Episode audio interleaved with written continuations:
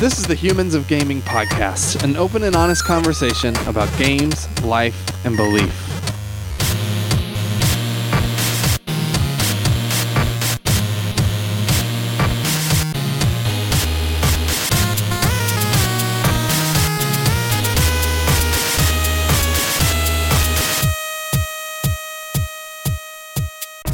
Hey, Drew Dixon here, Chief Content Nerd at Love Thy Nerd. Thanks so much for listening to Humans Gaming. This week you're going to hear something a bit different. Uh, it's just me. Chris Gwaltney's not with me on this episode, but what you're going to hear is me walking around Penny Arcade Expo Unplugged, PAX Unplugged in Philadelphia, Pennsylvania. In fact, it's the second ever PAX Unplugged. And uh, PAX Unplugged is a new big board gaming convention, and uh, a lot of great new games are there. Um, some of the best board game designers in the world uh, will show up to this show, and uh, and I just thought it'd be fun to go and chat with them and hear what they're about and what their games are about, and uh, and what they hope people get out of their games, and also you know why they make games and why they think board games matter. So I hope this podcast, in some sense, makes a case for why board games are important, why they're worth spending our time, uh, money, and attention on. So uh, that's what this is about. Um, really hope you dig it. This is part one of at least a two part series. We may do three parts. Uh, we had some trouble with some of our audio, so um, this is just, there's just five uh, interviews in this one, uh, and we'll release or more interviews in the next episode. So uh, you're to hear from Jonathan Gilmour, who designed one of my favorite games that I played at PAX Unplugged. Uh, Dinosaur Island, a great worker placement game that's kind of Jurassic Park themed almost. Although, of course, they don't they don't come out right and say that, but it's it's about building your own dinosaur park, and it's a blast. Uh, you're hear from James Ernest with Cheap Ass Games and the Island of Dr. Lucky. Uh, really fun chat with him. You hear from Liz Roche, uh, who is from Gather Round Games. They made a great storytelling game, probably the most I laughed at PAX was playing Someone Has Died, a new game from Gather Round Games. It's a really fun storytelling game. You hear from Chris Batarlis of Everything Epic. Uh, they did the Big Trouble in Little China game and a bunch of others that they're publishing. Uh, and then you also hear from Matt Fantastic, who is part of a uh, collective uh, called Killjoy, where they're just producing some really kind of interesting, cutting edge games and a lot of games with social, a lot of games with social messages that uh, that I think you'll find interesting. So that's this episode. Uh, really hope you dig it. be sure to tune in next week for part two.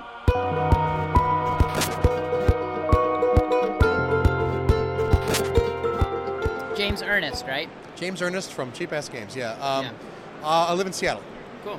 And uh, how long have you been making games? I got into the game industry in 1993, uh, back when Magic the Gathering was brand new. Yeah. Yeah. Yeah. And so tell me a little bit about Cheap Ass Games. You're just telling us a little bit, but yeah. Cheap Ass Games started in 96, and my, my goal was to get a lot of games printed, a lot of games published really quickly. I had a whole bunch of designs. I knew I couldn't sell to anybody else. And so we came up with a cheap ass games concept, which which was stuff I could do on a laser printer, stuff that didn't have yeah. spare parts like pawns and dice. It just had the bare minimum components for a game. Kill Dr. Lucky was our very first one. It had a board that you had to tape together yourself and cards um, uh, and the rule sheet, but you also had everyone provide pawns for yeah. themselves, and it was a, it was a nice starting point for our company. Yeah. Yeah, that's cool. And so you've got a new game that we just played, we just demoed called uh, I- The Island of Dr. Lucky. Tell me about that in the island of Dr. Lucky, uh, you're on his mysterious tropical island. Everyone's still trying to kill Dr. Lucky, of course, because everyone hates him for their own nefarious reasons. He's awful. He's, he's seems to be a pretty awful person. I think all the murderers are delusional. I think he's a great guy, and I think everyone who wants to kill him is just, he's just misunderstood. They're all just crazy people okay. who want to kill him. If you read the cards, there's no way he did all of that. but on the island, um, there's hazards that are new where, where the island is trying to kill you. Basically, this yeah. is cards that players can throw at each other. And in fact, under the uh, sort of the, the difficult rules, if if I throw a hazard at you and you can't defend yourself, I actually can knock you out of the game. Yeah. And that's something that players have been asking for for a long time. They want a way to attack each other as yeah. well as Dr. Lucky. Um, there's also a black panther named Ragu who is Dr. Lucky's pet, who goes around the island and um, he works. She works the same as the cat in Kill Dr. Lucky, but instead of being uh, people can't see out of the room yeah. where she is.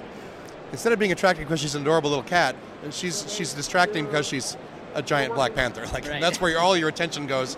Just you can't see out of the room because Yeah. you're making sure you don't get killed by the cat. Yeah, yeah, and uh, the art style is really unique uh, in this game. It's, it's it's got a really like classic vibe to it. Where did that come from? So I, I think it's partially because I started my game company using a lot of free art. Yeah. All the, sort of Victorian clip art that started Dr. Lucky and a lot of the other games gave me a real love for that style. And so I still tend to do games that are, they, they look like they're 100 years old. I wanted this game to look like it could have been on a shelf in a game store 100 years ago. Yeah. Um, there's, there's sort of, this particular one has sort of a 30s, 40s uh, vibe, you know, Yeah. Uh-huh. the, the sort of classic island adventure uh era. Yeah. And so you're telling me that uh, Dr. Lucky is based on a real person that you know. Is this a guy that's like misunderstood as well? No, so it's sort of backwards. Um, so the idea for the name "Kill Dr. Lucky" came from me first. I had written a mystery story, you know, recently about a bunch of people who get together and want to kill the old guy, and he's not dead yet, and they all have a motive. And so the name "Kill Dr. Lucky" was the very first part of this game, and then we did it with clip art originally. Yeah.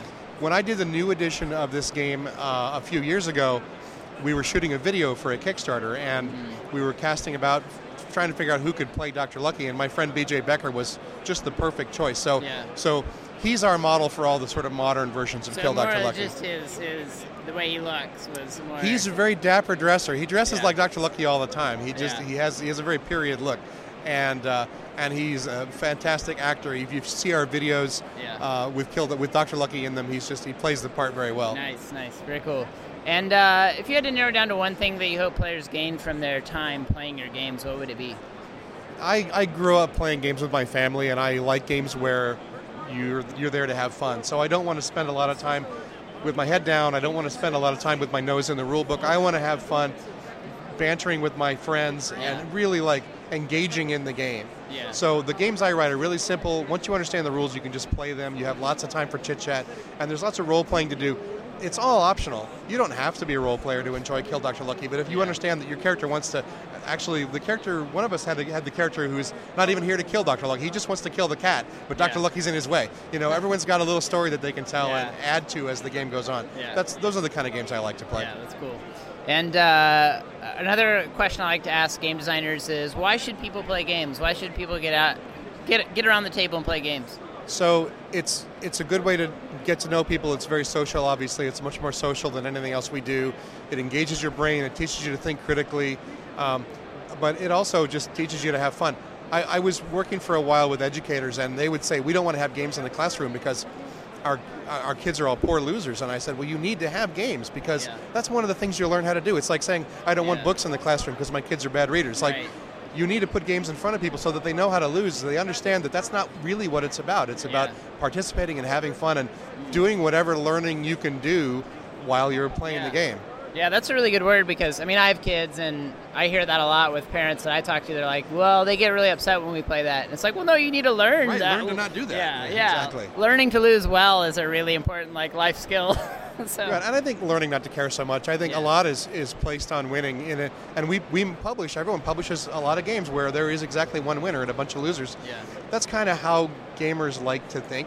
Yeah. But I prefer, and I and believe me, that's my favorite kind of game too. But I also like games where I can have little victories along the way.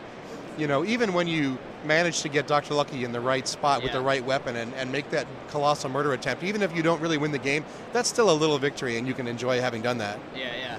And I've uh, ran into some. We were just demoing a game in the first play area, and this guy that we were demoing with, uh, I guess, had met you at some point or something, and he told me to ask you about this game. If you don't want this on the podcast, I won't. I won't put it on there. So, but but I was curious if you could tell me about. He told me to ask you about Trump forty five.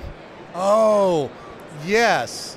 So this is just a joke at the moment. Um, Uh-huh. I, I've been working on trick taking games. I've been doing a really deep dive on trick taking games in the last Yeah. couple years. And sort of a side product of that, it's not a real game yet, it's just an idea, but it's called Yeah. Trump 45 because it's a, it's a trick taking game with a 45 card deck. You just take some cards out randomly. Yeah. Um, and you play with a three card hand to make your hands look huge. And like, there's just a whole bunch of jokes in this game about Okay. about our 45th president that that that are like I think every suit is Trump, you know, but one of the suits is even more Trump. It just uh, uh, it, Yeah. because all I can do is spill off a bunch of jokes about it because it isn't really a game yet. Right. But yeah, that's that's uh, Well, that's what he's talking maybe. about. One day maybe. Yeah, yeah, that's cool. Well, great. Uh, last question: Why do you make games? What drives you to do this? Um, I think what we talked about earlier, but the, the, the goal of playing with my friends and family, of, of having a, an engaging thing to do, uh, um, a social s- structure that's sort of more fun than just standing around and, and drinking. Yeah. That's that's why I make games. I grew up playing games, and I think my, some of my best memories of, of family and, and holidays is, is playing games around that table. Yeah, definitely. Well, it's great. I love checking out uh, Island of Dr. Lucky. And uh, is it available yet? Absolutely, yeah, yeah. Okay, and people can. Where's the best place for people to find it? Uh, their favorite local game store, first and foremost. Uh, if you can't find it there, our website is cheapass.com. Great, awesome. Well, thanks so much.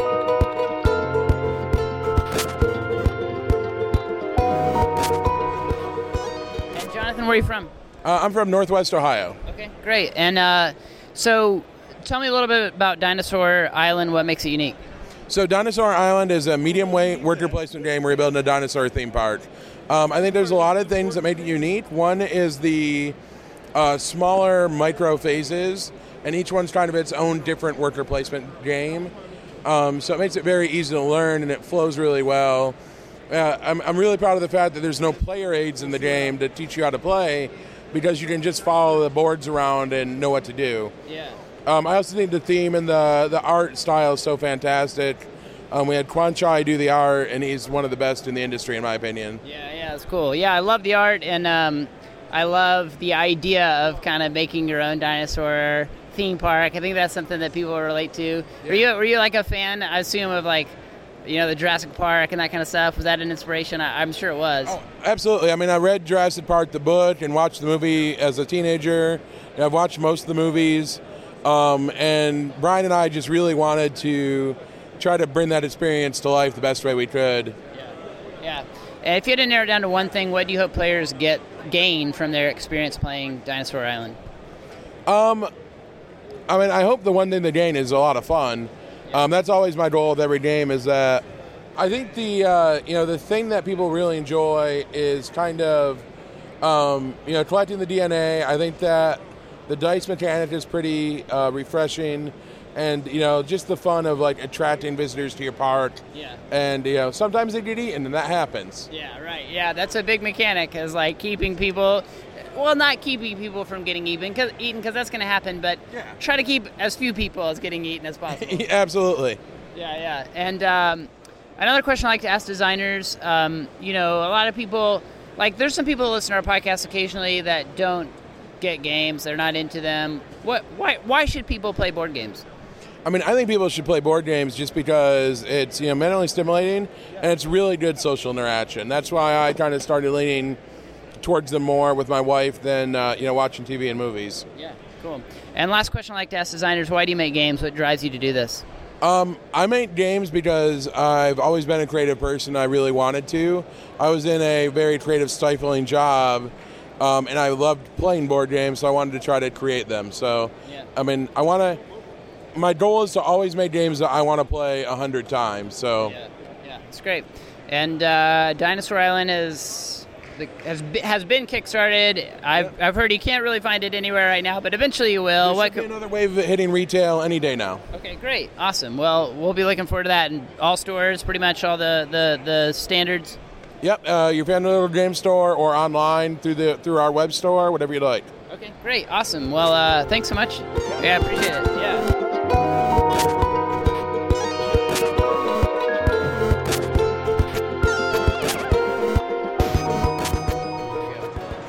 Where are you from? I'm from New York. And what's your last name? Roche. Okay, how do you spell that? R O C H E. Cool, I just want to make sure. Uh, and uh, you are one of the designers of Someone Has Died. Yes. And uh, so tell me a little bit about Someone Has Died, what makes it unique. Someone Has Died is a storytelling game that's set at a will arbitration where uh, someone's died and left behind a fortune, and everyone is trying to convince an estate keeper that they deserve the fortune more than everyone else. Yeah. So it's a improv-based storytelling game with a, a lot of role playing and character building. Yeah.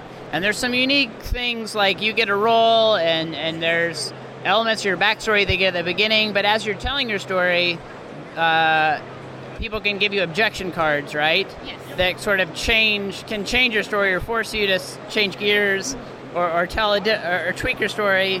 Tell me about how that works. Yeah, the objection cards. Uh, so the estate keeper gets to hold on to them and give them out as rewards during the game for good storytelling.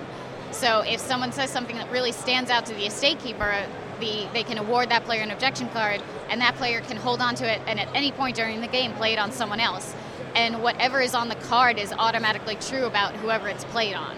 So it's a really fun way of throwing a wrench in other players' stories, uh, and gives players a lot of uh, a lot of wiggle room about what they want to do, and has um, really makes people think on the spot because it'll make their story change in an instant.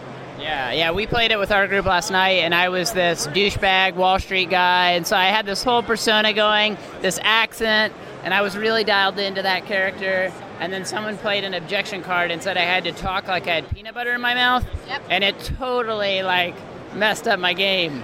Uh, but it was hilarious and a lot of fun. So, what do you hope players get from their time uh, playing Someone Has Died? Like, if you had to narrow down to one thing that you hope players gain from their experience, what would it be? We want people to tell really silly, fun stories. Uh, that's really the ultimate goal, and that as we were designing the game, we wanted it to be, we wanted to incentivize storytelling as much as possible, and that's why with the objection cards are one of my favorite parts because they really incentivize people to get really wacky with their stories. Uh, because we have so many people who come up to us after playing a year or more ago saying, I remember when I played with you, I was the poor little orphan who had, uh, who had bad dandruff and I needed the like the dermatologist to help me out. So the fact that these stories stick with people is really great for us. Uh, and just to get people more into like storytelling, and maybe this will get people in, more into role playing games. So if someone is too intimidated to sit down and try a role playing game like D and D or Fate or some of the other ones like that, this could be a good bridge for them. Yeah, yeah, that's great. And uh, you know, why, why should people? I, I like to talk to designers about this. Why should people play board games? Why, why do board games matter? Why do tabletop games matter? I've always enjoyed board games because of the interactiveness. Yeah. Like I've always enjoyed being able to sit down with friends and have something to do and have something, uh, have a way to interact with friends. And I find that as I'm getting older, the, the games I like more are the ones that really engage us rather than ones where uh, that are more passive. Uh, and I th- think some get those really speak to some people, but for me, it's always been about uh, having a shared experience with the people at the table. Yeah. And I think that's always been a really wonderful thing for me. Yeah, great. And last question I like to ask designers is why do you make games? What drives you to do this? I stumbled into it by accident. Oh yeah. Yeah. How did that happen? My, so my design partner started making this game for a class in our last semester of college. Uh, when we graduated, she started bringing it to game events around New York City. Uh, I started out just helping out because she needed extra hands, um, and it was really cool, and I got jealous. Uh, so I, I joined the team officially, and it's been a really wonderful accident because Yeah. it's a lovely community. I've learned a lot about games and game design kind of accidentally just by coming to events and meeting other game designers and playtesting games and uh, yeah it's really lovely and now i just want to keep doing it Yeah, that's great. And uh, so, uh, what is is the game out yet? it is it was officially released in september Okay, cool, great. And where's what's the best place for people to find it? uh, they can go to someonehasdiedgame.com to purchase it online uh, we also list on our website the local stores that you can find it at so you could always go to your local game store and pick it up if they have it Cool, great. Well, thanks so much. It's been great. Yeah. Hey, gang, this is Chris, the chief executive nerd with Love Thy Nerd and co host of the Humans of Gaming podcast. I'm in your ear holes right now to tell you about a raffle that we're doing with LTN. Now, this ain't your granny's church raffle. Well, maybe it is. I don't really know your grandmother. But anyway, we've got our hands on three pretty rad items for your holiday season. So we're talking Dice Throne Season 2 Battle Chest. We've got My Little Scythe. And we also got our grubby little mitts on a PS1 Classic. Now, all you have to do is buy tickets. Each entry is $10 and you can buy as many as you want. Now, obviously, each entry increases your chances of winning because of math and science and whatever. So head to lovethynerd.com slash raffle and get your tickets. Now we're running this thing through the end of the year, so you got plenty of time. Also, bonus, if you are one of our monthly financial supporters, we're straight up giving away a PS1 Classic to someone randomly. Doesn't matter if you give a dollar a month or a million a month, everyone's got the same chance to win it. Now, LTN is a non-profit organization, so all the money raised for this raffle will help us continue creating great content like this podcast and find more ways to love and serve our nerdy neighbors. Thanks for listening and go get some tickets.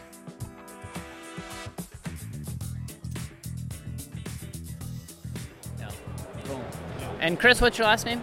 Batarlis. Okay. How do you Yeah. spell that? B A T A R L I S. Okay, cool.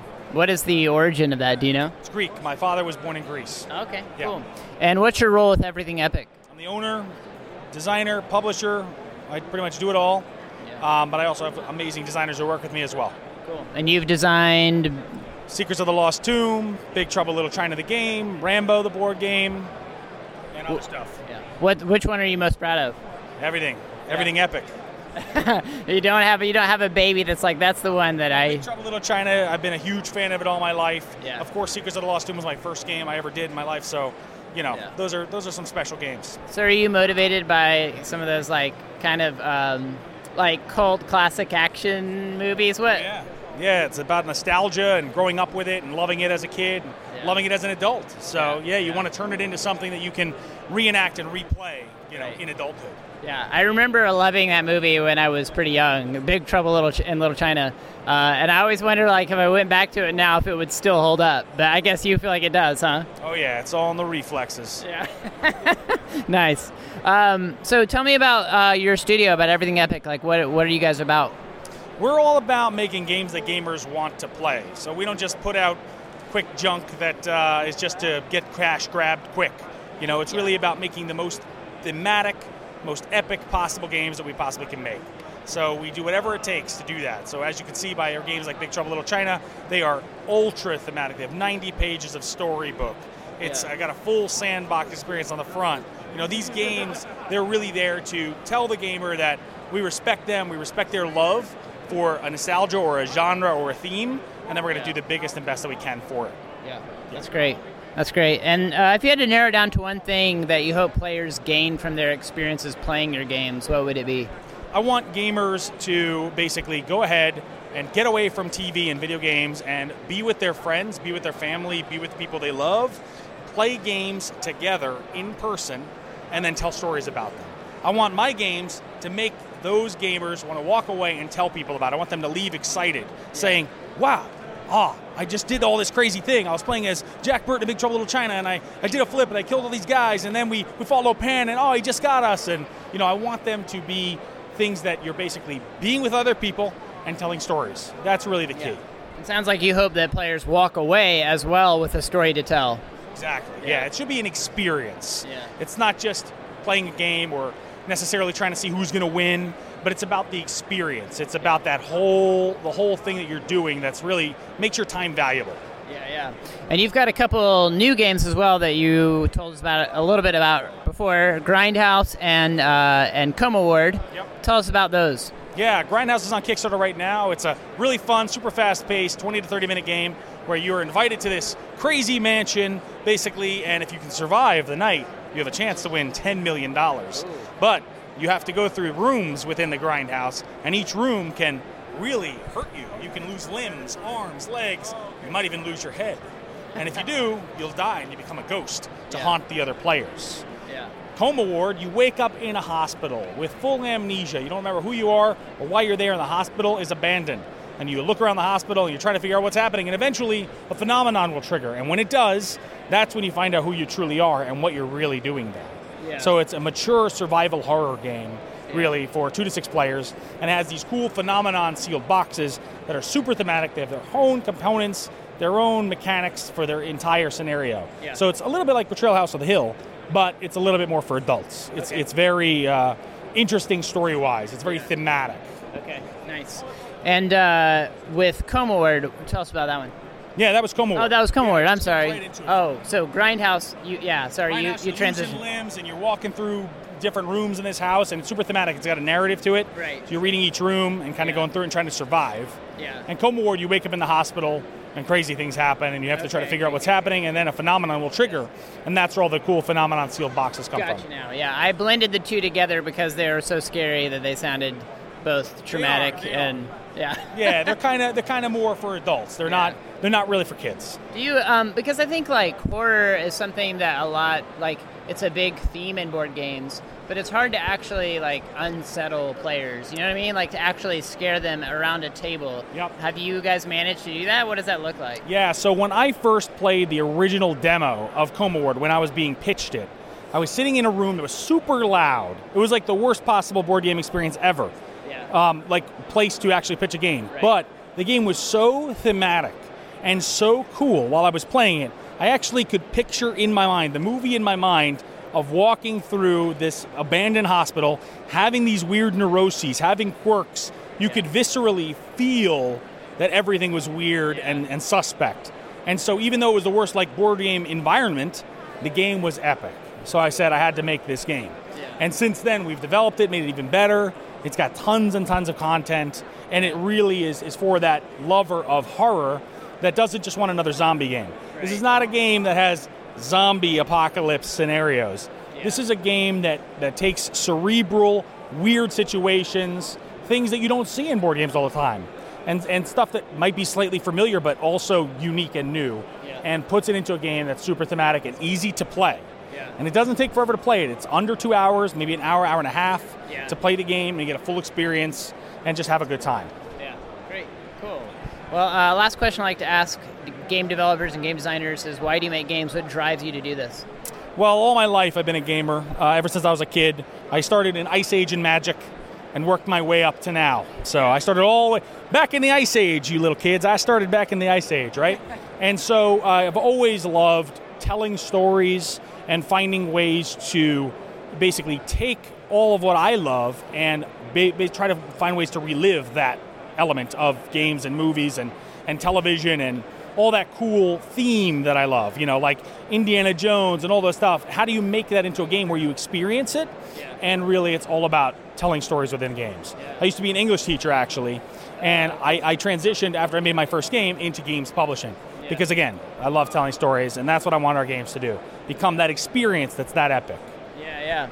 Well, uh, anything else new that you guys got coming out of the out of the pipes that you'd want to tell us about? 2019 is going to be a huge year for everything epic. We got Rambo the board game, as I said, that's going to be huge, tremendous. And you worked on that one, right? Yep, I designed that game. I'm a huge fan of Rambo all my life. So I was like, we got to do this. We had the chance, so we did it. It's, it's a lot of fun. Lots of mowing down people and things like that in the game. You're definitely taking an M60 and mowing down enemies, but you're also hiding in cover and using tactics. It's actually not a dice game. Okay. It is a card-based tactical game. Um, if, if you like tactical type games, if you like using stealth and interesting mechanics, it's not just about killing enemies. Yeah. It's about being smart and finding good ways of doing things. You know, Green Berets and Super Special Forces, they don't miss if they shoot at their target. Yeah. Rambo doesn't miss, but he's got to use his actions and do what he has to do in a very smart way in order to truly win. So that's a, that's going to be a lot of fun. Secrets of the Lost Station is another huge game that's coming out in 2019. It's a successor to our first game, Secrets of the Lost Tomb, Yeah. and it's a sci-fi game. It has hundred scenarios and 108 miniatures. It's an epic sci-fi saga. It's a narrative experience. It's a ton of fun. It's very cool. It's its own unique universe, and it's it's it's epic. Let's just put it that way. You're owning your your moniker. Everything epic. No doubt about it. Yeah, that's cool. Well, thanks for uh, th- yeah, thanks for your time, man. Uh, looking forward to demoing some of these if, as, as we have time. You got it. Yeah, thanks, man.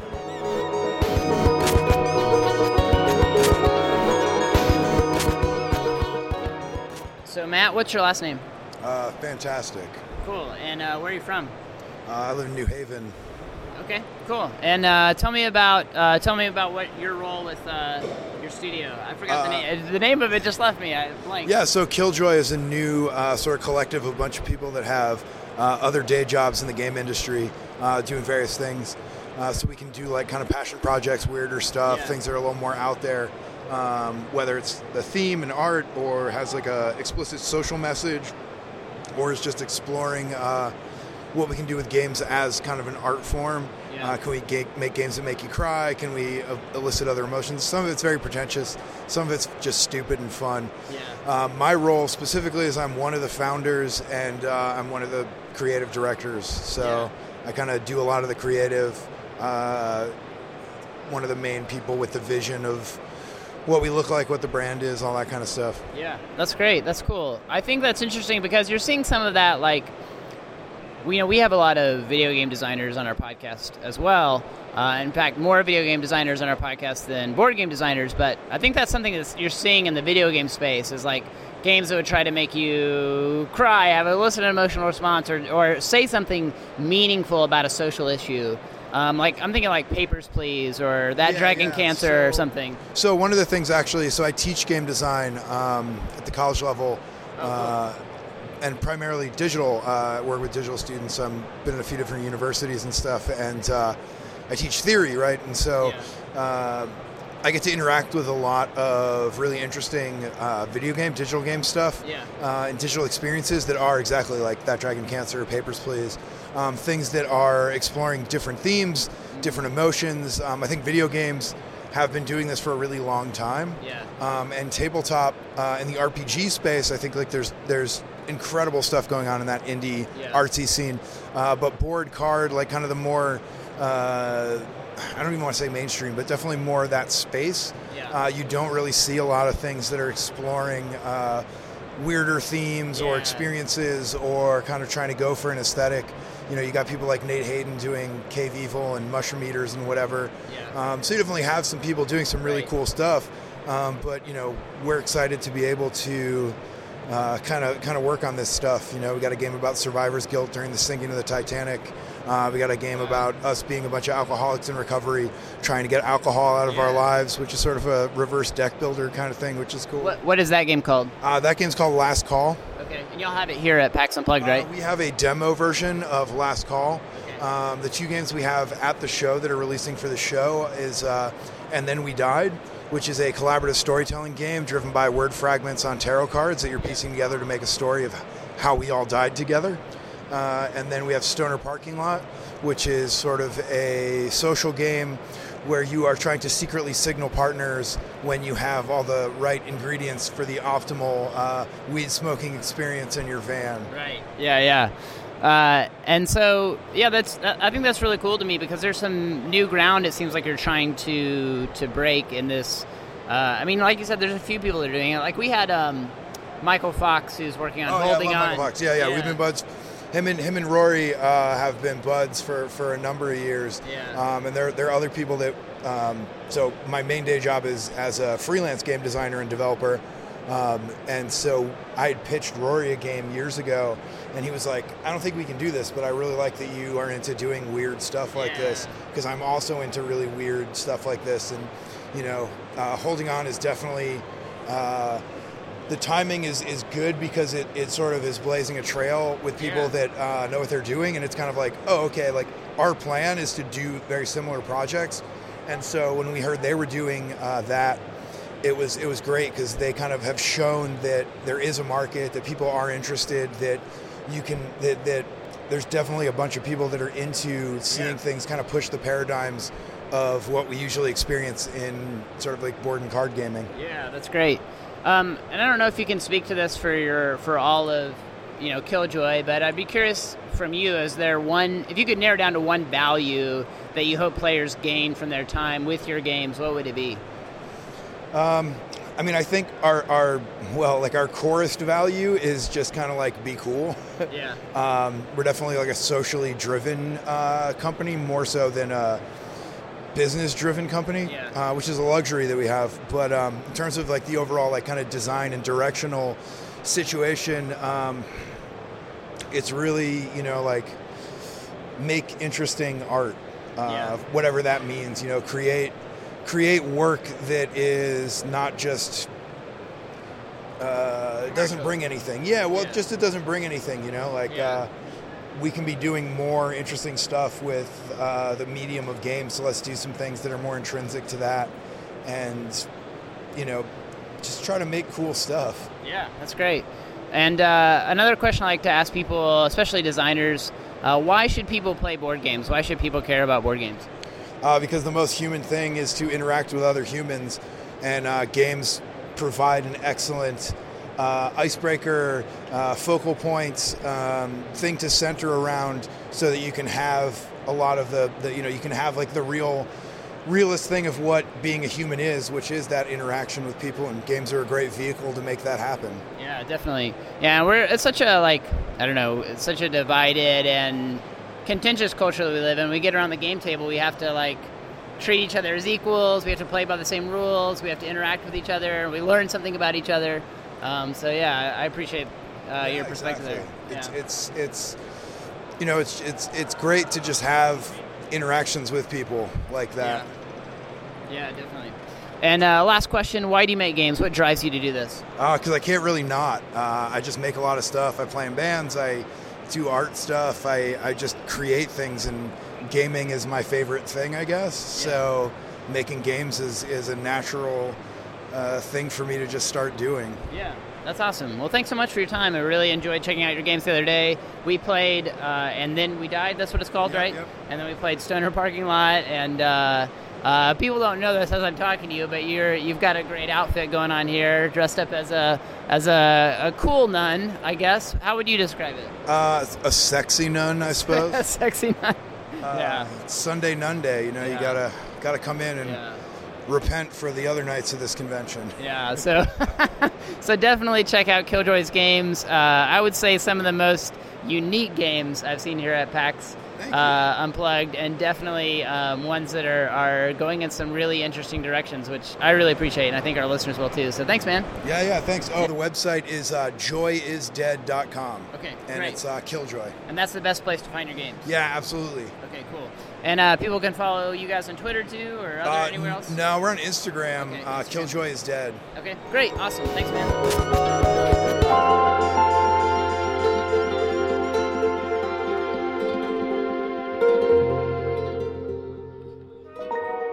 So that's it for this episode of Humans of Gaming. Thanks again for listening. Uh, be sure to check out our other great podcasts, Free Play and The Pull List, our new comic book podcast. Go check out the website, lovethynerd.com. Go follow us on Twitter and Facebook and Instagram. Search for our Facebook community. It's just, just search for Love Thy Nerd Community on Facebook and you'll find it and request to join. And you can come hang out and talk to and chat with a bunch of other really cool nerds. Um, so uh, thanks again for listening to this podcast. Uh, we'll be back again next week with some more uh, some more board game designer interviews, um, part two of our PAX Unplugged series. So uh, we'll see you next time. Thanks.